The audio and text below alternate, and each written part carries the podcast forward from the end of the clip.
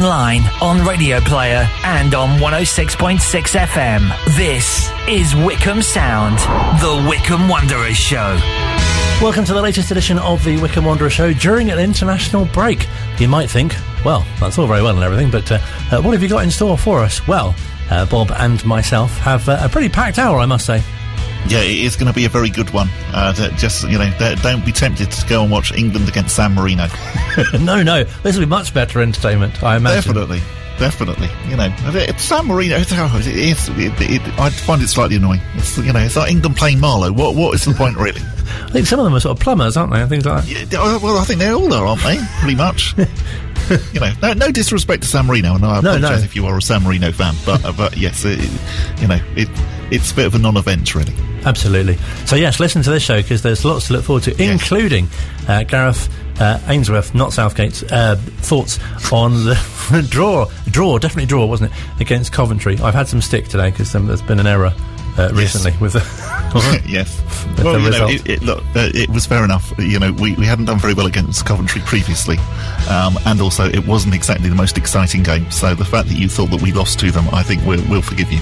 Later on as well, we've got a surprise appearance from a former Wycombe Wanderers player. Tell us more. Yes, indeed. Uh, we'll be speaking to, or I spoke earlier on, I should say, to Dion Dublin. Um, now, now strangely, I was speaking to him about fraud. Of course, um, yes. Yes, yeah, of course. You know, as you, you would. speak about fraud. You know, you you'd think, well, who should I speak to? You know, should I speak to like the you know commissioner of the Met Police? No, no, I'll speak to Dion Dublin. um, anyway, I did have a short chat to him about Wycombe Wanderers, so we, we'll be playing that bit of the interview. Don't worry, you won't have to sit through the fraud bit. No, but, but that is available on the Listen Again feature on it the is, website yes. for this morning's yeah. mid morning if you'd like to hear Dion's, Dion's fraud, fraud thoughts. He was. Don't fall for any scams. Listen to Dion Dublin.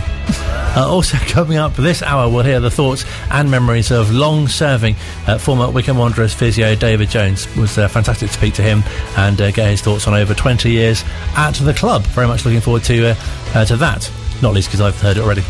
Yeah, no, looking forward to, to that very much. Uh, and we will also be talking uh, about the, the worrying news uh, with regards to the bookmakers uh, and the next manager of Preston North End. And a practice game as well to reflect on from today. And we'll look at some of the uh, Wycombe Wanderers players who are on international duty, slash have been uh, on international duty as well. But first, we best reflect on on a point against Coventry, which, uh, on reflection, uh, seems like a pretty decent result.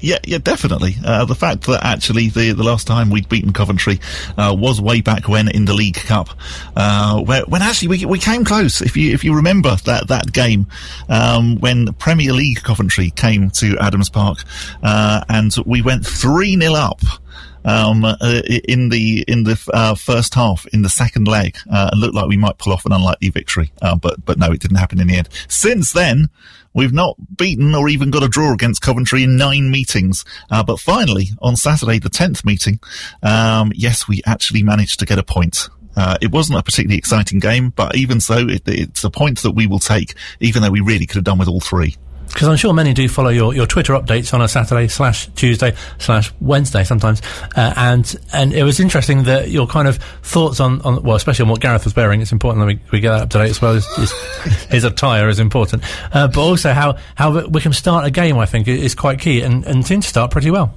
Uh, yes, they did. Um, yes, so with regards to my, my Twitter updates, uh, if people wonder about them, I, I am very much aware that actually the sort of the club do update uh, via Twitter, and there's there's various other people that you can follow that will give you a very uh, accurate um, description of the game. So I try to go for something slightly more alternative, which is why occasionally then I do comment on what Gareth's wearing, um, because not least because I think actually it's always quite a good indicator because he clearly is quite a superstitious guy, so you can sort of tell what what he's thinking. Um, you know, we haven't seen the, the, the dragon skin boots for a while. Um, but you know, that again, that's always a bit of a, a bit of an indicator. Um, yeah, I, you know, it, the the game against Coventry, um, really, I think probably they must have gone in at half time wondering how on earth it was still nil nil because actually, you know, they, they definitely had the better of the first half, um, and certainly the hearts were in mouths uh, a, a, good few times.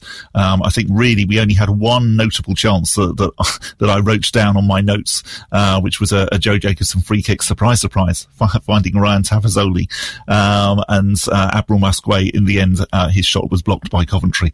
Um, but in the second second half, we were much, much better. Anis Mehmeti was really good in the second half, caused lots and lots of problems. Um, and so it was a real surprise that actually Gareth Ainsworth decided to take Anis off after 70 minutes. Fred came on, and to be fair, Fred, Fred actually continued, um, in the role that, that Anis had created and did continue to play really, really well.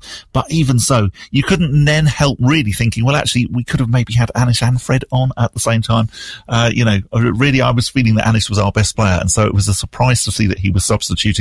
Uh, you know, I, I, I am a, a complete, um, you know, in Gareth we trust and whatever, but I, I felt it was a curious decision uh, to take Anis off on Saturday when really we really did need all three points. Well, we said this before as well, though, but whenever you see a team sheet, you do think we're so lucky with the attacking players that we have, both yeah. both in the starting lineup and also on the bench as well yeah, I, you know, I mean, it's been amazing our bench this year, and you look at it, you know, and the fact we're now allowed to have nine players on the bench, you, you look at it and you almost think, blimey, that that's a team. That you know, that that would be a, a decent team, um, certainly going forward anyway. Um, and you know, so so was the case again on Saturday. Um, the fact that you know that we're able to then bring on Daryl Horgan, Garath McCleary, we brought on Bayo as well. Um, you know, there there are goals in that side, and particularly somebody like Bayo, you know, if you're a defender, um, and you know, you, you've given your all for 80 minutes and then you see Bayo coming on, you're, you're really, you're not going to be best pleased. You're, you're going to be thinking, oh, goodness me, you know, th- this is going to be another 10, 15 minutes of, of hassle and having to be at my absolute best. And who else kind of really stood out for you in terms of uh, Wycombe players? Again, uh, great to have uh, Mr. Stockdale in goal, who's, who's, who's been doing really well. Obviously, another yeah. clean sheet yeah, another clean sheet and definitely saved us a good few times in the first half in particular. Um, you know, he, he did really, really well. Um, you know, I mean, it's, it's been curious this season with regards to the goalkeepers, hasn't it? You know, because it, before Ryan Allsop got injured, we were saying, you know, goodness me, definitely Ryan Allsop, player of the season, no doubt about it whatsoever. And David Stockdale came in and, you know, and has, has played as well, if not better than Ryan Allsop. Um, and so you slightly think with regards to, well, player of the season, you know, could we have position of the season? Um, because definitely the, the goalkeepers have been absolutely fantastic. You could literally work yourself, work, work, your way through the team, couldn't you? And just pick out you know, every game. Really, there's there's so many of them that, that, that do so well, and obviously give so much to a game as well. Yeah, yeah, definitely. Um, and again, that's, you know, that's why it's so frustrating to, to be where we are, um, in the table, um, and thinking, well, now we've only got eight games to save ourselves because I know we've said it time and again on this program, you know, the performances have been better than the results and the performances have deserved better results. I, I, you know, I know that that's pointless. I know that, you know, it's not figure skating, for example. You don't get points for artistic merit or for effort, but it's very much not been the case that actually, you know, every game we've looked at it and we thought, oh goodness me, you know, we just weren't in that today.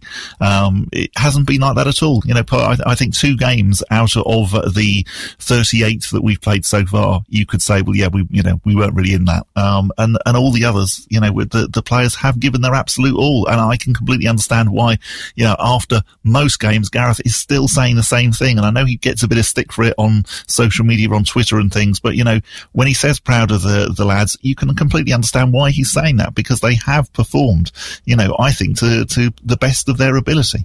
I must commend you as well on the inclusion of the uh, the expression figure skating. I think we should try and get more sport mentions on the on the show each week as well. Yeah, okay. I'll, I'll, I'll see what I can do between now and eight o'clock. Figure skating, love it.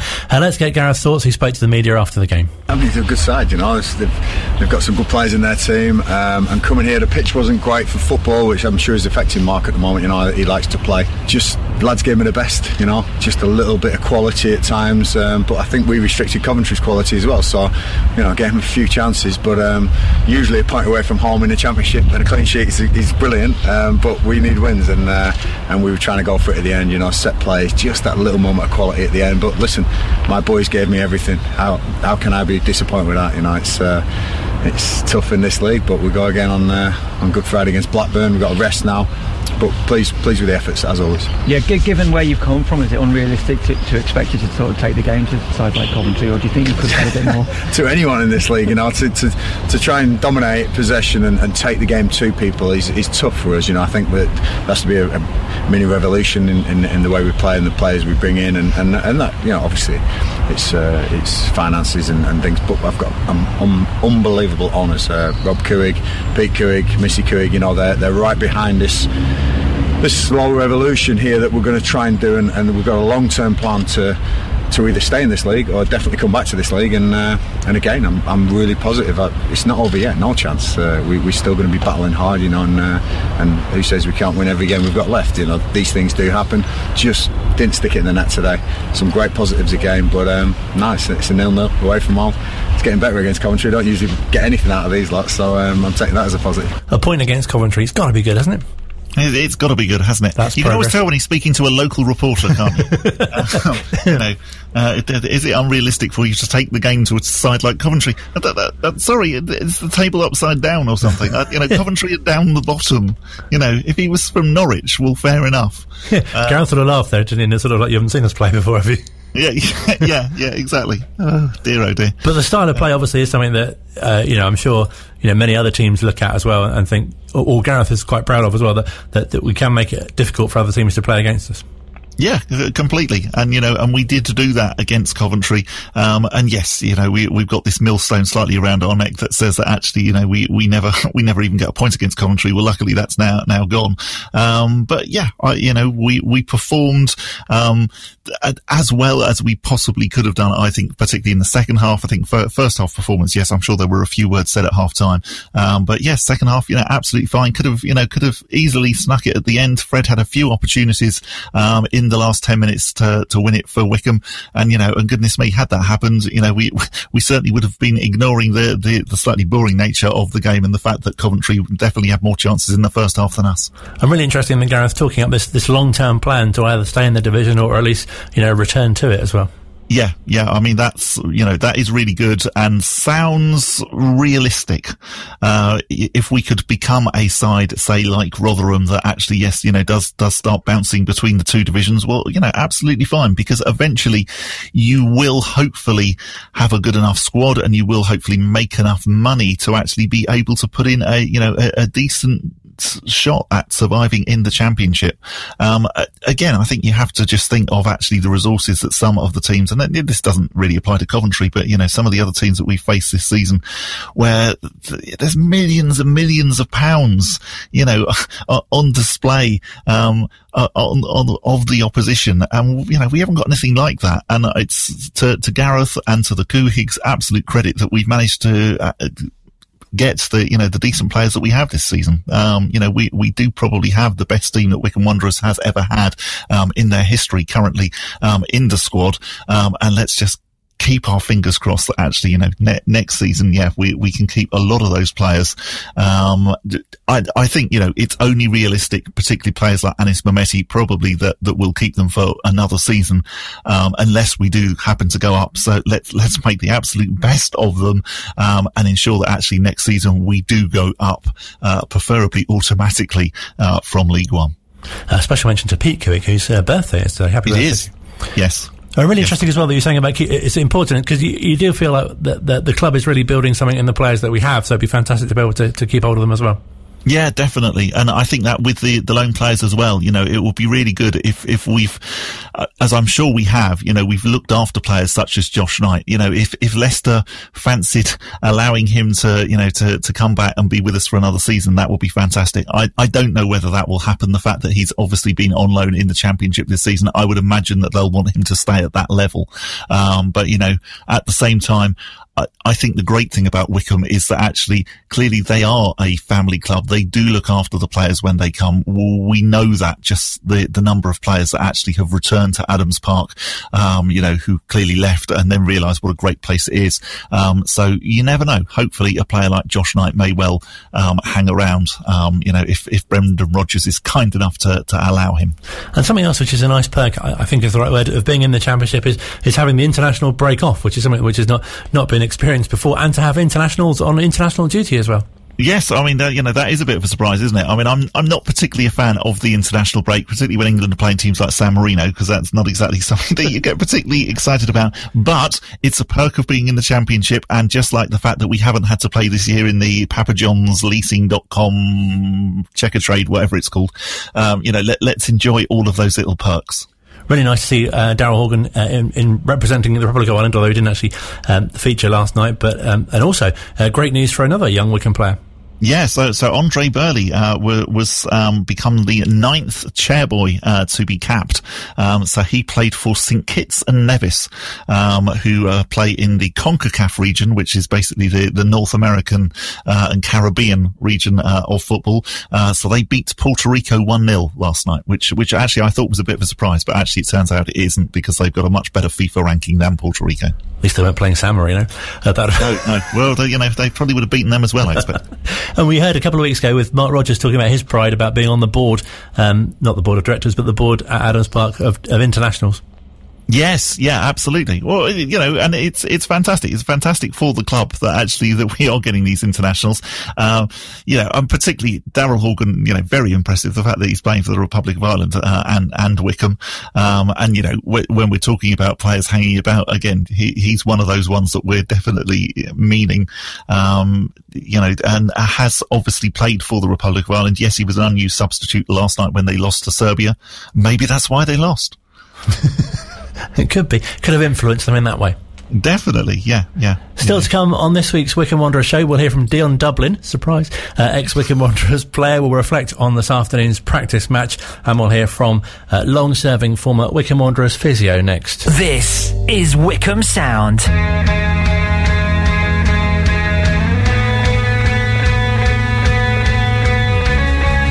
Welcome back to the second half of the Wycombe Wanderers show. Uh, if you're a regular listener, you'll know that uh, we teamed up with the Wycombe Wanderers Ex Players Association to bring you uh, each week uh, without fail, pretty much. There was a week we nearly failed, but um, this week, uh, no, no, exception. An international break, a bit of a treat for you. Uh, I've been speaking to uh, someone who spent over 20 years at the club. Uh, David Jones was uh, the club's physio, worked with so many players, and I've been speaking to him with about his memories at the club, starting off with how he very first started.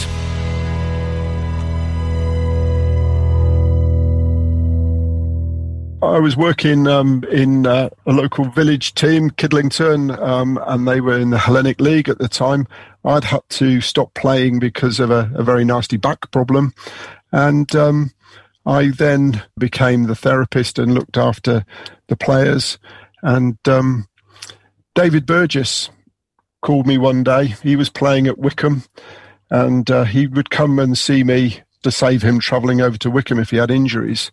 And uh, he rang me to say that Shay, the therapist who was looking after the team at the time, was having a bit of difficulty because they'd moved into the conference and to getting some time off and could I cover some of the games. So I remember jumping on the bus one day and we went up to Kidderminster Harriers and Kim Casey just ran riot that day. Shay carried on running and working with the club and then decided that um, he was calling it a day. And so I got a phone call from David Burgess again, asked if I was interested in working for the club in a part time basis. And I gleefully accepted the offer. It was an amazing, amazing football club. So uh, I came over and worked with Alan Gane, had a meeting with Alan Gane, and we got on absolutely brilliantly. And um, it was the start of something that uh, I will never ever forget. It was a, a, fantastic time. What were your first impressions when you arrived at the club and that's sort of the job that needed doing? Oh, it was it, it, I was in awe of everything, to be perfectly frank with you. And it was just a brilliantly structured club, right from the top to the bottom. It was fantastic, and the players that we had at the time. Suddenly, Noel Ashford arrived, and Keith Barrett arrived, and so was dealing with really, really high quality players. And it, it was just, it was awesome. And I learned so much, which was great. And of course, people forget, or well, not forget, but but perhaps don't realise or appreciate that. Obviously, they, these are uh, non-league, obviously at this time, and, and, part-time players as well. And it must have been quite a quite a job to kind of maintain the players in that at that time. Oh, it was it was incredible. And when you think about the players, particularly even you know when we were in the conference and we were travelling, we would very often um, leave at two o'clock in the afternoon to get up to Manchester somewhere to play um, Altrincham or somewhere like that on a on a Tuesday evening, and the boys would have worked. They'd got up at seven o'clock in the morning, gone to do their normal job. Then we would have picked them up en route. We would play the game against Altrincham, and then they would be getting home at one or two o'clock in the morning, and then they'd have to be back at work the following morning.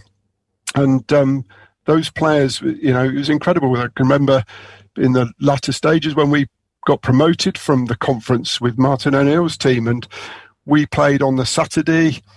We flew on the Sunday to Gateshead. We had played on the Thursday night previously to that. So we'd played, I think it was Saturday, Thursday, Saturday, Sunday. and the players were just getting time off work and adjusting their family lives so that they could just play those games. But it was it was an incredible incredible time. what was it like working with the different managers? Because that must have been quite quite sort of something you had to adjust to in a way. Yeah, I mean, at the end of the day, we um, I I saw lots of managers, and I have to say they were all great. And you have to learn to understand the manager. That's the the incredible thing about it, Earl, is that is people find it, it's managers come in and people are at the football club and you've got to learn how to work with a manager. And if it doesn't work out, then you just have to move on. And um, I was very, very fortunate. I worked with all the, the managers and I really enjoyed working with them as well there must be as well such a, lot of pressure on your kind of role because the manager will want you to get if a player's out injured, they want you to get them back to fitness as quickly as possible, and, and you'll be saying to them, "Oh, can't can't really rush them back, or there's only so much you can do." And but it, on the other hand, it must be really rewarding when you know you you can help a player back to, to full fitness. I mean, at, at the end of the day, the manager's paid to get results for the team. The team he builds he's got all his assets. He wants all his assets on the pitch. The the football club wants all their assets on the pitch. And so you're busy trying to balance all of that out because sometimes, you know, you could have a player that was very nearly ready to play, but hadn't trained.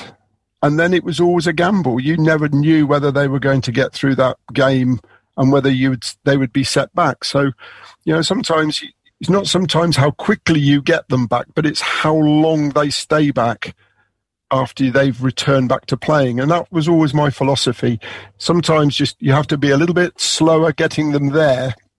But once they go back, you know that they're not going to break down. And I guess especially challenging must be dealing with players with especially long term injuries, not just their physical, but also the, the kind of mental side of it as well. Oh, it's it's um the mental side of it is um is incredibly powerful.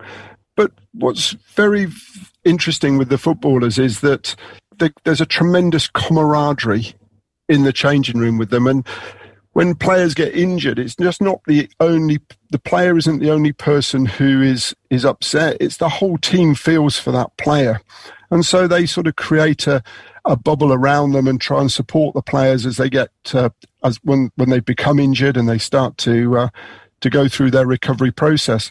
One of the things that um, when I started, and particularly once we moved down to Adams Park, we had the lovely facility that um, Monty Seymour helped put some money in so we could have a gym and we had some exercise bikes and things like that. So what I always try to do is to do a little bit of a fitness session with the players, probably lasting up to an hour where they would do different exercises, but it was always a little bit competitive. I learned that off a good friend of mine and a mentor who set up um, Lilleshall, the rehab centre many years ago.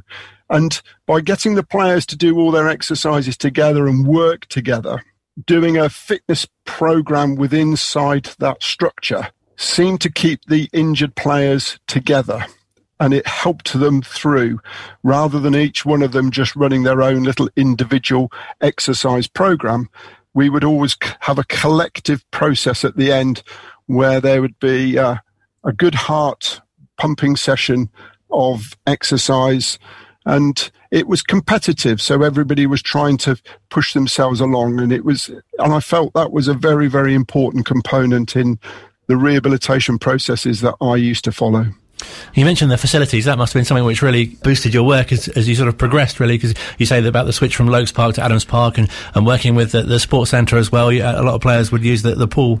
Yeah, well, we, we um, when we went um, full time, we needed um, lots of facilities. So if you think about the old football clubs and even when we were in the football league, we would go to some of the to the older football clubs, and the medical room was as probably as long as a couch and slightly wider than a couch, and that was what they would use when we went to Aston Villa for the FA Cup semi-final. The whole of the Veer suite was probably the size of the home dressing rooms medical department. So that gives you an idea of the, the, the, the, enormity of how it's changed. So the medical side, when I arrived, we decided that uh, I, I wanted to do some swimming sessions, some cardiovascular swimming sessions that would allow the players to keep fit when they were injured. So we went to the Wycombe Sports Centre and they were very kind to us and very, very extremely helpful. And they allowed us to use the diving pit.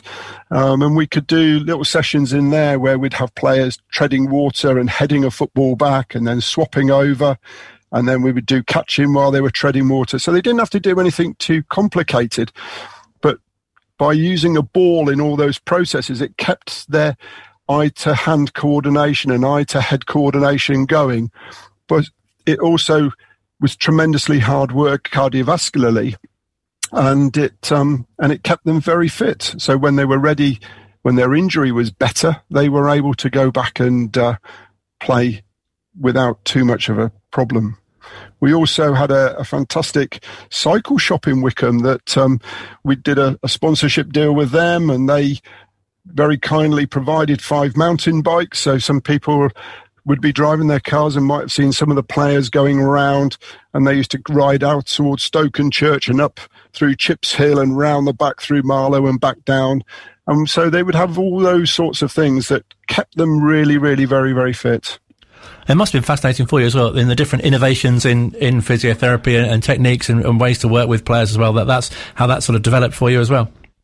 Well, that was happening towards the latter end, and um, and one of the one of the things that had always evolved in football is that there was a, suddenly a, a, huge emphasis, and I can remember Lawrie Sanchez doing his pro license, and one of the one of the things that um, came out of that pro license was that hamstring injuries were the longest and the most prolific injury that footballers could get, and they asked all the managers on the pro license at the time what were they doing to try and prevent those injuries happening? And so that's when the sports scientists started to move into the clubs and they then became basically developing the fitness training programs and monitoring what was going on in training and and it was it it slowly slowly evolved and so I was kind of in that process, I was doing a lot of my fitness work with the players. So rather than just doing physiotherapy, I was actually doing fitness work with the injured players to keep them fit and then giving them back to the managers. And then so um, I think it was Pete Corley was the first person that came into the club as really as under the title of, of um, fitness coach. And so he would then start to take them through different programs and specific running drills that would train the heart to work in different ways. And, um, you know, there was always a thing in football that players might think they might like to go out for a long plodding run. But to coin a Martin O'Neill expression, you know, they end up everywhere the ball's just been because they're a plodder and they don't run fast and have small breaks. And so that training changed to evolve and um, and incorporate much more different types of training than just running around playing football. And one of the things that must be so rewarding in your role is that the, the influence and, and, effect you're able to have on players. I saw a fantastic quote from Will Antwi. You said that you know he wouldn't have had as much of a career if it wasn't for you. Well, that's that's a lovely that's a lovely thing to hear, and um, he, he's a super super man, Will, and it's just really, really sad that his career took so long to get going. Um, but it's kind of an interesting one because without going into too many details, he'd had a quite an innocuous injury quite a number of years earlier that hadn't really healed and been looked after as well as it could have been done. And so that consequently knocked on and caused all his problems f- further along the line. And really, it was just a matter of trying to unwind the problems to get him back to working and his body functioning normally. But what a what a what a, a fantastic footballer Will was when he played, and, he, and uh, it was enjoyable working. But they all all the footballers and the players that I've worked with all bring something different to the changing room, and it's you know it's it's incredible. Sometimes, you know, I always remember the big centre half that went to Portsmouth and then went to Newcastle, Mike Williamson. And you know, he really grew up, unfortunately, when he hurt his knee because he had to take responsibility for this problem he had and then make himself a footballer again. And it's sometimes not only is it a matter of trying to get them to be strong and get their knees better, but they've got to be mentally strong to go through the process of getting better. And um, people sort of sometimes think that an operation will make them better. But unfortunately, it's the rehabilitation process after that that's needed. The surgeon does the operation and puts the bits that are in the wrong place back together again. But that's had that joint has now had huge trauma applied to it. And then it's a process of building yourself up. And we don't realize sometimes how hard that is. And it's a really, really difficult journey both mentally and physically. And so players tend to sort of grow up in that period and to what turn into what I call real, real big men. To give you a, an example of the sort of quality of the determination and strength of some of the players that we had, the likes of your Keith Ryans, your Terry Evanses, your Matt Crossleys, and many, many more of the players that have been through Wycombe Wanderers. I think the story of Glyn Creaser, who as many of you will remember, just as we were got into the football league time, he was uh, involved in an accident at work where he was hit by a forklift truck, and fortunately, Crease came off slightly better than the forklift truck. But what happened was that he had fractured his heel bone, and this injury will leave many, many people with a limp for the rest of their lives. And so he was looked after magnificently up in um, close to where he lived, and a surgeon was looking after him in that uh, vicinity. And so we'd been working with uh, Glyn and we'd slowly built him up and we'd be monitoring his progress very, very carefully. And he finally went up for a, an all clear appointment with the surgeon. And at that appointment, he had told Glyn that um, he was back jogging and so a few weeks later, this letter arrived from the surgeon and it was all typed as they officially are. And at the bottom, there's a very big bold ink signature. And underneath it said, What a remarkable recovery. What a remarkable man. And I think that just summarizes the types of people that worked and played for Wycombe Wanderers. Because it's great to think about injuries that years ago might have perhaps even ended a player's career, but uh, uh, now they can recover from much more quickly. Yeah, and, and and you're right, and it's just, but it's it's it's the equipment, it's what they do, and how they can rebuild tissue. We're led very much by evidence-based medicine, and um, the guys are experts in it. When we think about um, poor Sean Devine when he had that problem with his knee, we travelled all the way to Oswestry Street to see a gentleman who, um, an orthopaedic specialist up there, a chap called Dai Rees, who specialised in the problem that Sean had. So there's knee surgeons, and then there was knee surgeons who specialised in particular areas, and so we would travel all the way up to see Dai Rees with Sean because he was a specialist in the problem that Sean had. And did you find that obviously, I guess players would come to you with particular problems that obviously you, you'd come across before, but uh, that there, I'm sure, were, were, sort of less common types of injuries as well that, that perhaps perhaps more difficult to treat or more challenging to kind of get them back, if you like, from. Well, uh, I think you're absolutely right. The one thing that I learnt in sport very, very quickly is you, you always expect the unexpected, and um, you know, it's, it's the, the, ones that you don't really understand when the player falls in the back of the goal and um, you can't quite fathom out what they did and how they did it and why they did it. And so they were always the, the innocuous ones. And Paul Emblen's ankle, he, the poor chap, he just ran chasing a centre half. And as the centre half's heel came up, Paul Emblen's foot just landed on his heel and his ankle went in and out and in and out. And um, he carried on playing for 15 minutes and then came to the bench and said, I don't know what's wrong with my ankle, but it's really sore. And unfortunately, he'd caused massive damage to his ankle in that, uh, just that small little incident, which nobody really ever could see. And it must be so nice for you as well when you're able to convert, if that's the right word, uh, people to, to physiotherapy as well. I know it must be a fantastic um, story that, you know, Terry Evans with his injuries and he, he got into physio himself as a, as a result of, I think, kind of recuperating from his problems. Terry arrived at the football club and he had um, two very, very nasty knees. And um, Martin O'Neill just said to me, keep him on the pitch, David. I don't know, mind how you do it.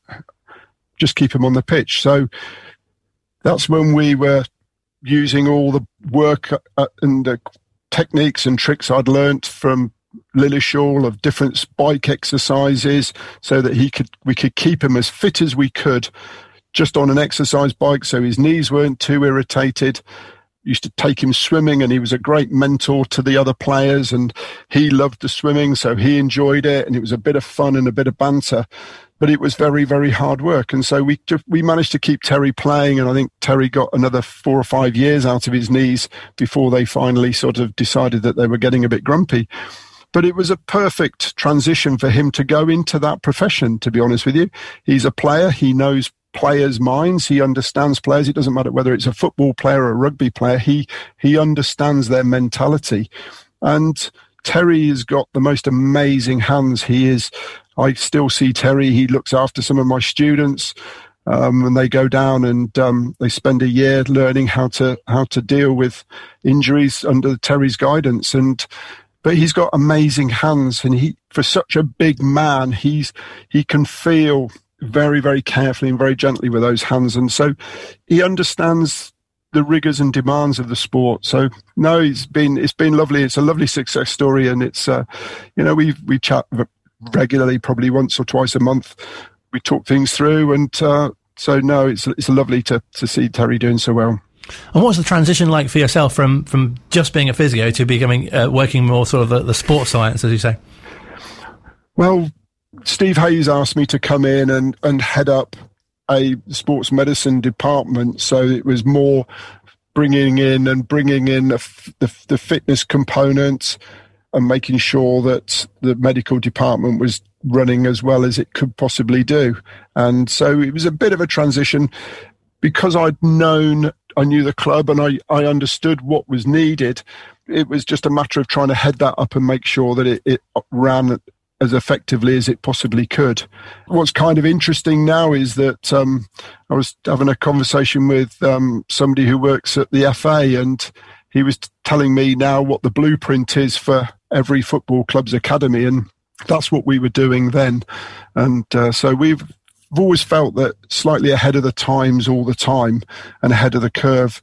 And so we had um, people in who looked in after the players' nutrition, we had people coming in looking after doing the podiatry, making sure their feet were in good conditions.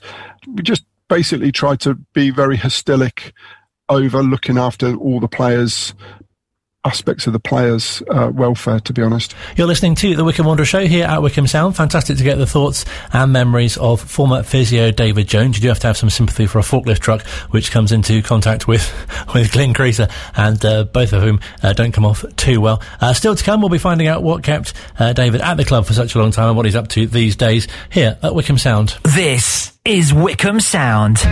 Final part of the Wycombe Wanderer show for this week. Still to come, a surprise sort of appearance from former Wycombe Wanderers uh, player uh, Dion Dublin after appearing on this morning's mid morning. We'll also be reflecting on a practice match which happened at Adams Park this afternoon uh, with uh, a number of first team players, some trialists, and Ebbsfleet United, which was witnessed accidentally uh, by Luke from Drive Time, who took photos and everything, uh, which you'll, we'll realise will be appearing on our on our on our branding, I suppose you call it. Meantime, though, we're catching up with uh, former Wycombe Wanderers physio David Jones, who's at the club uh, for more than 20 years, uh, looking after a number of players. Uh, we've been getting his thoughts and memories, including what kept him at the club for such a long period of time.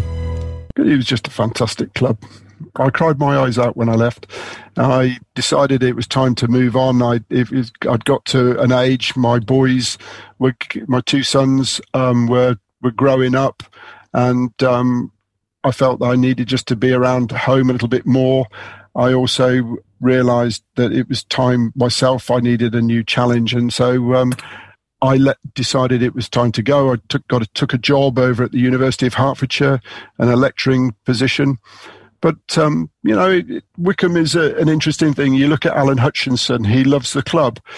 And everybody loves the football club who's been there. There's not many people that don't like Wycombe Wanderers Football Club having been there. They've realised that it's a very privileged position and it's a most amazing club. And you've got some of the most amazing people who work there as well. They seem to attract very, very high quality, good people to the football club. And it's, it's, it's a great testament to the football club and it's, it's a family in many respects. And, I probably didn't quite realize just how big a family it was until my late wife became unwell. And the support, the support from the players and staff at the football club was absolutely amazing. And it, As you can hear, it makes me a bit emotional just even thinking about it. Of course, and it was, and, it, and, when we we went, I turned up at the uh, uh, arrived at my wife's funeral. Just all I saw was people from the football club, which was amazing. No, that is lovely, and uh, sort of the, the caliber of players that you worked with as well must have been made your work so enjoyable as well. That and, and the characters of them as well. Oh, it was probably the biggest character in many respects. Right at the very beginning, that sort of made my eyes open up was Noel Ashford, and he was such a an, a lovely character and a very very funny man, and so you know he arrived, and then there was all sorts of characters all the way along the line, and uh, it was lovely to to see them all. And Chuck Moussaddik at uh, under Martin O'Neill, and he used to entertain the players, and he was a real character. But all the players had character. They were every player was different, but they all had characters. But there were some very very funny people around at the football club during my time. Because that's something that seems to be quite unique to football, isn't it? There aren't there aren't many sort of work work sort of situations where where you get that kind of camaraderie. No, you're absolutely right. And I think that, but when you think about it in a realistic sort of sense, and you go back to when you're working, you know, you'd be on a bus traveling up four hours up to Manchester way. You'd be sitting having dinner in Manchester, then you'd be playing the next day, and then there'd be another four hours to come back home home for 40, 24 hours and then you were back in all in together. And so you're really very, very closely compressed and you're also in a very stressful environment. So, you know, people have to learn to get on with each other and you are very, very close with a job normal sort of uh, working job, you might go into work and you work for eight hours and then you go home again. But you don't necessarily spend, you know, days and days together in a week into such a high pressurized environment. And it must be tricky so, over such a long period, but are there any particular kind of highlights or occasions that especially stand out from your time at the club? I imagine obviously the, the Wembley finals must be must be pretty up there. I think the one of the big standout ones was the um, semi final that got us through. Keith Scott had been injured for a few weeks before playing in the semi final, and then this was for the first trophy, having sort of lost in the first leg of the semi final, or not did very well in the first leg. Managed to get Big Keith Scott fit, and Matt Crossley scored the two goals of the four I think we scored that day. That was tremendous. And then going to Wembley, I mean, what a what a privilege just to go to Wembley and not only go to Wembley but to win and to win twice, three times. Then we went to Wembley and played in the five-a-side tournament, turned up, and the boys just decided that they weren't going to get beaten in it. And so we just went out and won the five-a-side tournament. So it's been extremely fortunate. FA Cup semi-final, you know, I suddenly was watching the television last a few weeks ago, and suddenly that came up about the highlights, and it was a game when we beat Wimbledon in that semi-final replay. I hadn't been around the, for the game. I developed tonsillitis, so I'd been in bed most of the week. Couldn't get to the Saturday game, but returned back to work again on the Sunday, Monday, and uh, we played Wimbledon on the Tuesday night. I mean, what an occasion that was! And it must be really nice for you to, as you say, just to kind of reflect on, on, on such a happy time at the club. Oh, is is I wouldn't swap it for the world, and, and and in a very sort of selfish way, it's been it's been a job of of love. I've just loved every minute of it. There was never a day. One of the things with the job is that you it, nothing was ever mundane. You know, you never knew what you were going to face the next morning when you went into work. It might have rained, it might have snowed, it might have frozen. Somebody might be unwell something needed to be changed, something needed to be chased. It was the job was different every day, and everybody wanted to do well. So there was always great people around, and I mean Jim Gardner. Jim Gardner and I spent an awful lot of time together, he's the most amazing gentleman.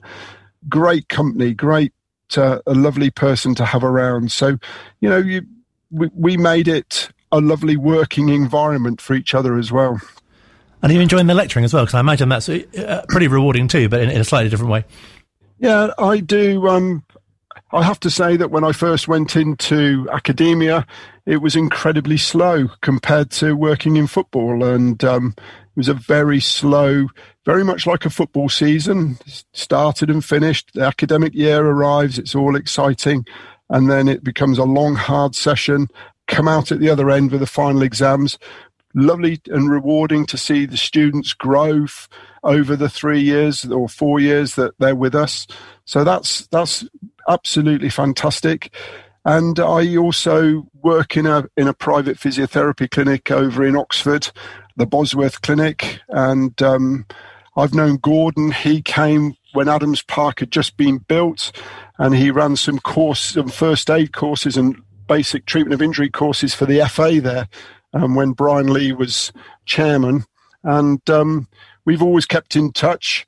And so Gordon asked me to go and work at his clinic. And so Gordon headed up the British athletics for the Olympic Games in London. So um, it's fantastic having that opportunity just to work with other people who've worked at such a high level and even higher level than I've worked at. Well, it's been fantastic to speak to you and, and really great to, to share your memories. Thank you so much for your time. It's a pleasure, and thank you very much. Thank you. Really great to uh, catch up with David Jones, and as I say, to, to share his, his memories and, and, thoughts on a fantastic role over such a, a period at the club. Yeah, uh, absolutely lovely interview. And uh, once again, you can just hear actually what a fantastic club we, we have and that we support. And uh, aren't we lucky to have it? Uh, you know, j- just everything that David was saying about what a supportive place it is.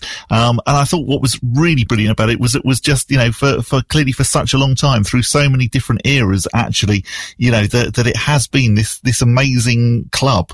Um, and, you know, j- just really, really nice to, to hear all of his stories. And when you think the amount of managers that he's worked under as well, like Paul Lambert and John Gorman and Tony Adams, and not in this order, and and Lawrie Sanchez and Martin O'Neill, obviously, and Alan Gane and, and Peter Sibley as well. There's, there's so many. Yeah, yeah, definitely. Uh, you know, that, that was what really, really came across was uh, very much, you know, he, he's been in it for, for very much the long haul. Um, and, you know, has seen so many managers actually come and go, uh, which again must just be absolutely fascinating to, to sort of to see the different ways that they operate and that they work. Uh, but yeah, really, really good interview. Um, and uh, very interesting to hear as well about the, the different players, uh, in particular, Glyn Creaser and, you know, the, forklift truck, which. You've got to have some sympathy for the forklift, haven't you? You, you, do really, don't you? And also, you can just imagine it. You, you, know, when the players get injured, and these days they don't actually tell you very much about the injury. They just normally put it in brackets after the, the player's name, and you can imagine sort of it saying "Creaser forklift truck." Uh, you know, d- d- just fantastic. What a good story. So, uh, talking of uh, former mem- members of the, the club, you've you've been chatting to another former player today yeah. to explain a bit about how this came about. Seriously, don't get too excited about this because it doesn't last very long. We built up um, to this too much. Yeah, yeah. So, so um, in our capacity as mid-morning presenters, because Colin and I, we don't only do the mid-morning show. Uh, sorry, we don't only do the Wycombe Wanderer show. We do the mid-morning show as well. Though we don't do the mid-morning show together. We we present that separately. Uh, but anyway, we we get offered all sorts of of um, different guests uh, to come on the show. Um, and anyway, th- this this week we got offered Dion Dublin. Um, uh, and I thought, oh, great, you know, that, that'll be really interesting. Maybe we can, you know, we can either speak to him about football or we can talk to him about Homes Under the Hammer. Um, anyway, no, no, actually, they, they were offering him, he was coming on to talk about fraud, um, because he runs his own business, um, and has had a few run-ins, uh, where he has nearly been scammed. So that's why he was coming on. Um, but I did also speak to him about the fact that actually, um, he did appear for the Chairboys a couple of times. For me, stressed as well. We don't do the mid morning show together. We don't. We don't well, no, do no, that. Was, it's important. Don't think that we do. because we really don't. Because I know that, that we get quite a few comments from people saying, "Oh, you know, I, I, I really love the you know the the humour uh, between you two and the, and the, way that you work." That's together. not on mid mornings. That's not what it's about. We don't do that. So, well, I, I, didn't want people to be tuning in then uh, mid mornings tomorrow at ten a.m. oh, great, Colin and Bob, they do they do a show every weekday between ten and one, and then be disappointed when it's just me. oh, I won't be disappointed. just want to make that clear. We don't do that yes, together. We don't do that. No, you know, maybe we should one day. Maybe yeah, that'd be, that'd be top fun. See how it goes. Here's yeah. Bob chatting to former Wycombe Wanderers forward Dion Dublin. Do you remember playing for, for Wycombe Wanderers back in, in 1988, I believe it was? Yes, I do. I think I was on loan from Cambridge, and I think I played a few games on the enormous slope that you had on that pitch back in the day. that's that's exactly what I was going to say to you. Is you must have played at Loakes Park, and so do you remember? Because everyone talks about Loakes Park and says about the the slope.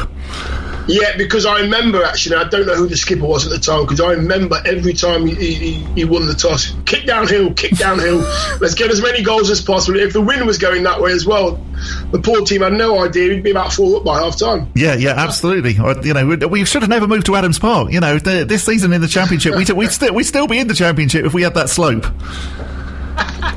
You probably would be actually. Yeah, yeah. Good club, good club. Been a good club, been a woven club for years. Yeah, yeah, absolutely. You know, and and, and fingers crossed. You know, with, with eight games to go, you never know if anyone can pull it off. Gareth Ainsworth is is the man. Yeah, no, I agree. I agree. I think Gareth's just been. He just epitomises uh, Wycombe, the place, Wycombe, the football club, the way he goes about his business. He's a good coach. He's a good manager, and I just think he stayed true to himself as well, which I think is brilliant. Dion Dublin speaking to uh, Bob uh, earlier on this morning. And uh, if you'd like to hear more of uh, Dion's thoughts on fraud, uh, you can ch- check out the Listen Again good. feature on the website. It, it, was interesting uh, hearing Dion's thoughts about And fraud. of course, he had Once so many again, clubs. I love the way that he started off the interview and you say, Oh, do you remember playing for Wycombe Wanderers? Oh, I think I can. And he was just Yeah. like, sloping pitch. Yes, that's it. Yeah, yeah, that's right. You know, well, I mean, it was a long time ago now. So what was it? 30, 30 you know, 33 years ago. So, so I can understand, um, him having slight trouble remembering, but I think, I think he did. Um, and, you know, in all seriousness, really interesting because once again, another person saying, you know, j- just praising the club, saying how fantastic uh, we are, um, and you know, and what, what a great club and how well organised it is, uh, and you know, and again, that was going back to 1988. So, so you know, re- really nice to speak to him and really interesting. No, a real, a real kind of source of pride of everyone connected with the club. Uh, we better uh, reflect on a, on a practice match which happened this afternoon as well Oh, against yes, Ebbsfleet. Yes, absolutely. So we won 2 0 this afternoon against Ebbsfleet. Uh, Alex Samuel scoring and Scott Kashket. Um, quite a lot of first team players involved, uh, a few trialists as well. Um, Alex Pattison also playing uh, most of the game. I think Scott Kashket also played quite a lot of the game as well. Um, but yes, you know, a, a good run out, I think. Um, interesting though that, that actually it was most of the first team. Very much sort of, if you remember back um, before the season started, we were talking sort of about the, the B team and the fact that actually they would be playing games. But uh, unless they're doing that very secretly, I haven't really noticed the B team playing many games. No. And obviously, Anis, who was you know intended for the B team, he's been he's been sort of promoted fairly rapidly as well. Yeah, yeah yes, absolutely. Yes, the one main B team player uh, didn't last very long uh, before he got promoted up to the A team, um, and then then players like Andre Burley, who are you know in the B team now, now actually getting international call ups. And trialist CB, I can confirm that wasn't me. That wasn't you. Okay. No. Um, I will confess that, that I'm uh, sitting here at the moment, um, half having half an eye on England against San Marino, but very much only half an eye. Um, and I've only just realised that actually England are playing in blue and San Marino are playing in white. Oh. And a few times I've nearly said to you, "Goodness me, San Marino are playing really well." And I've actually just realised I've got the teams the wrong way round. that is confusing. I think last night Belgium uh, were playing at home in their away kit, and Wales had some sort of golden green sort of. Well, we, have got a very bizarre blue kit on that I've never ever seen us wear before. Well, and, it's, and it's looks much more like you know. And I, I've, I was at the last England San Marino game at Wembley, which we won six 0 and it was the most boring six 0 I've ever seen. and I'm fairly sure, I'm almost certain that San Marino were playing, were wearing exactly the same kit that England have got on at the moment, and uh, whereas England, I'm sure, were in the all whites that San Marino are, are, are wearing. It's, it's very confusing. it's like the, the message if you're watching in black and white that we're playing in white. Yeah, yeah, definitely. It, it, it's it's sort of uh, a bit like I don't know, England are, are catfishing and pretending to be San Marino tonight. Oh yes, I've just seen the blue kit. It looks a bit like a bit like the Dutch sort of away kit almost. Yes, it does. Yeah, and probably very expensive as well. If you want, want Oh, to get course, yourself a, yes. a replica version of that. yes, you know. But uh, of course, all of the kids will be wanting it now, having seen England play San Marino in it. Yeah, it's interesting, isn't it? The different England away kits because we're used to having them in red, of course. I suppose as an, as an Yeah, away. well, you know, yeah, I, I'm I'm very much a traditionalist with these things. Uh, surprise, surprise. Yes, and not so, a fan of know, San Marino, it appears. Um, you know, so, uh, so no, I'm, you know, I, it's fine about San Marino. I do think that there should be some sort of European pre-qualifying so that actually, you know, the San Marinos and the Liechtensteins, i- if if not for anything else, can actually then play competitive games against each other and and improve. Whereas I think the fact that San Marino, you know, and I know that's now being addressed through the Nations League, which I think is a really really good idea. Um, but yeah, when it's you know England against San Marino, you do think, well, yeah, there is actually going to be one winner. Um, and and it's the fact that actually we always make quite hard work of these games these days. You know, where I, I, I remember the days of us beating like Luxembourg nine 0 and, and putting eight past Turkey when Turkey really weren't a very good footballing nation. Um, whereas you know these days we'll we'll struggle probably today, and we'll probably still win four, five, or six 0 And afterwards, Gareth Southgate will come out and say, "Oh, there's no no easy games in international football anymore." If you've just tuned in, this is the international part of the international break on the Wycombe Wanderers show. Oh, you know, we've got to reflect what's going on in the football world. No, absolutely. Uh, one thing that we haven't mentioned, incidentally, um, is that Gareth is no longer uh, the favourite to take over as Preston North End manager, uh, which is good news. Uh, Nicky Butt, uh, you may well have read uh, in the papers and on the internet, um, has left his coaching position at Manchester United um, for a new challenge. And it was partly thought that maybe he was going to join Wayne Rooney at Derby. However, he is now the three to one on favourite to take over as Preston North End manager. Um, so that that's good news, I think, for, for all of us uh, at Wycombe Wanderers. Absolutely, especially heading into the, the latter part of the season, which continues, of course. Uh, we've got uh, next week's show, we're building up to two games uh, on Good Friday and Easter Monday, of course. Yes, it will be exciting, and I promise I won't go on too much about San Marino. be unusual if you did. It'd be a new weekly feature. the San Marino feature with Dion Dublin on fraud.